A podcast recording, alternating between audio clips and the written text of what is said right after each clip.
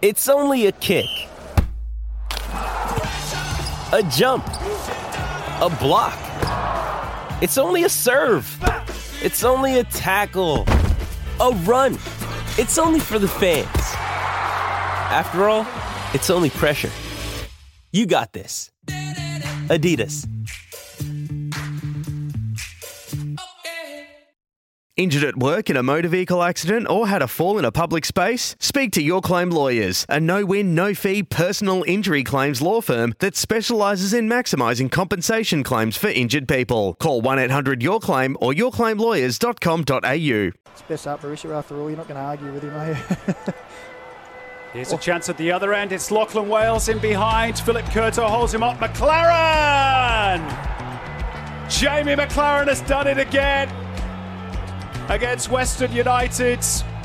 His seventh goal against the team in green and black. There is a question mark against it though for offside.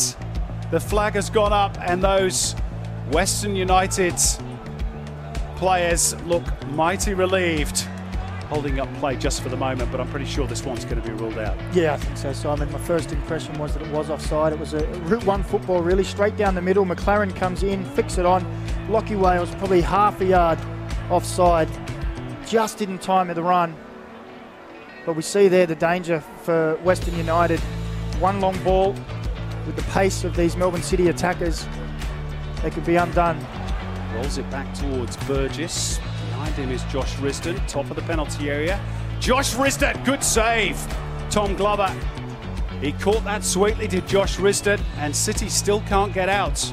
Retrieved by Lustica. Diamanti trying to go around Atkinson, but can't do so. Twists the body and opens up the angle for Max Burgess, who'll drive it, and a good save again. Down low to his left by Tom Glover. It's two good saves now by the Melbourne City goalkeeper. But again, Diamanti, the architect. Again, he's on the sideline. It looks like there's nowhere he can go. And just nice little back heel, opens the play up again, but goes and receives it. The shot, probably a, uh, one that Glover would expect to be saving from 20, 25 yards out, but still another good shot. Six minutes of normal time remaining, and uh, it's City who have the corner, which Craig Noone delivers. Now the Oh. back post, it goes in, and surely now Melbourne City are in the grand final. Richard Windbichler. He's saying, I'm not sure I got the final touch, but it doesn't matter. It's a goal for Melbourne City, and they are surely grand final bound now. Erick Mombaerts' team. Two goals clear, and the set piece did the trick. And Vim doesn't seem to know what day it is at the moment, but he's going to get the credits. He's been out for most of the season with injury, but he's got on the end of this one. Or is it, in fact, an own goal off Imai? It might be the latter, you know. Yeah, I think it's Imai. my, first in, impressions where it came off a Western United head. And from Windbichler's reaction as well, he didn't seem to know anything about it.